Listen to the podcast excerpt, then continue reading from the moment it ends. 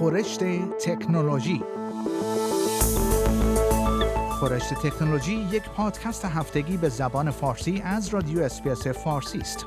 پادکستی که در آن از گجت ها یا ابزار تکنولوژیکی جدید گرفته تا نوآوری های جدید در جهان فناوری و یا حتی ویدیوها و اخبار داغ در شبکه های اجتماعی می‌پردازیم.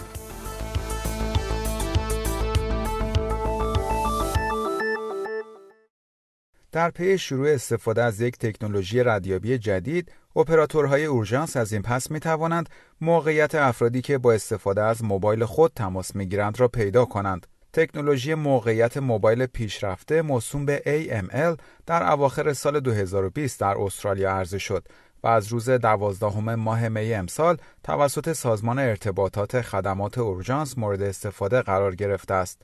به گزارش ABC این به این معنی است که اپراتورهای شماره اورژانس یا 30 می توانند موقعیت دقیق فردی که با موبایل تماس می گیرد را شناسایی کنند. این تکنولوژی جدید می تواند شعاع 5 تا 50 متری موقعیت تماس گیرنده را تعیین کند.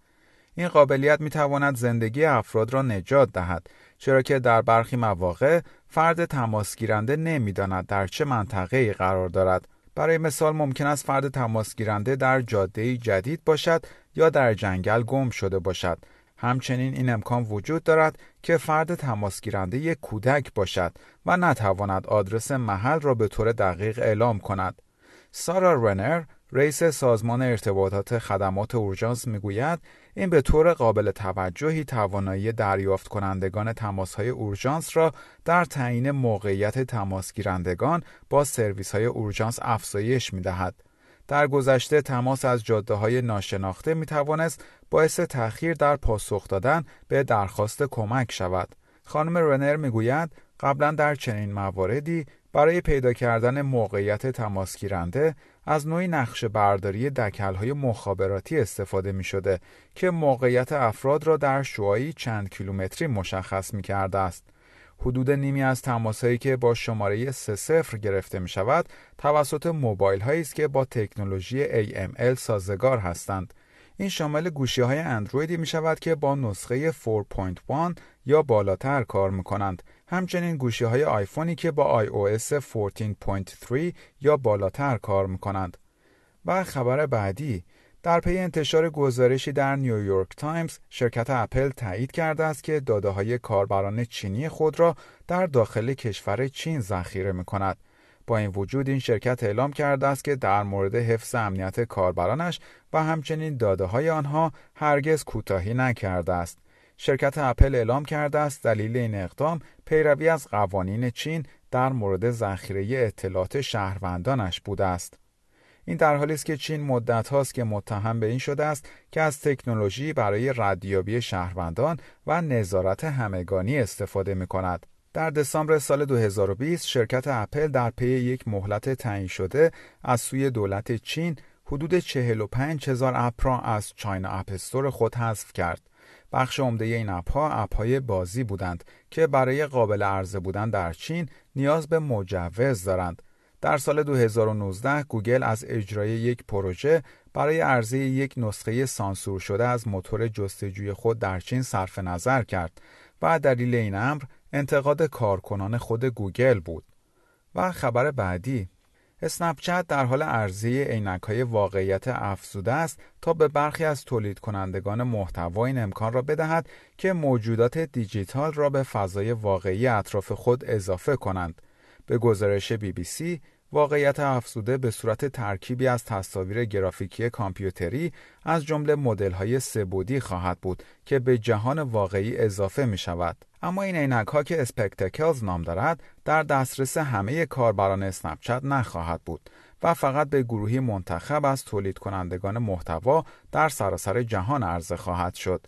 اسنپچت به دلیل عرضه واقعیت افزوده موسوم به لنزز روی گوشی های موبایل شناخته می شود که به کاربران این امکان را می دهد تا تصاویر یا ویژگی های دیجیتالی را به تصاویر زنده اضافه کنند.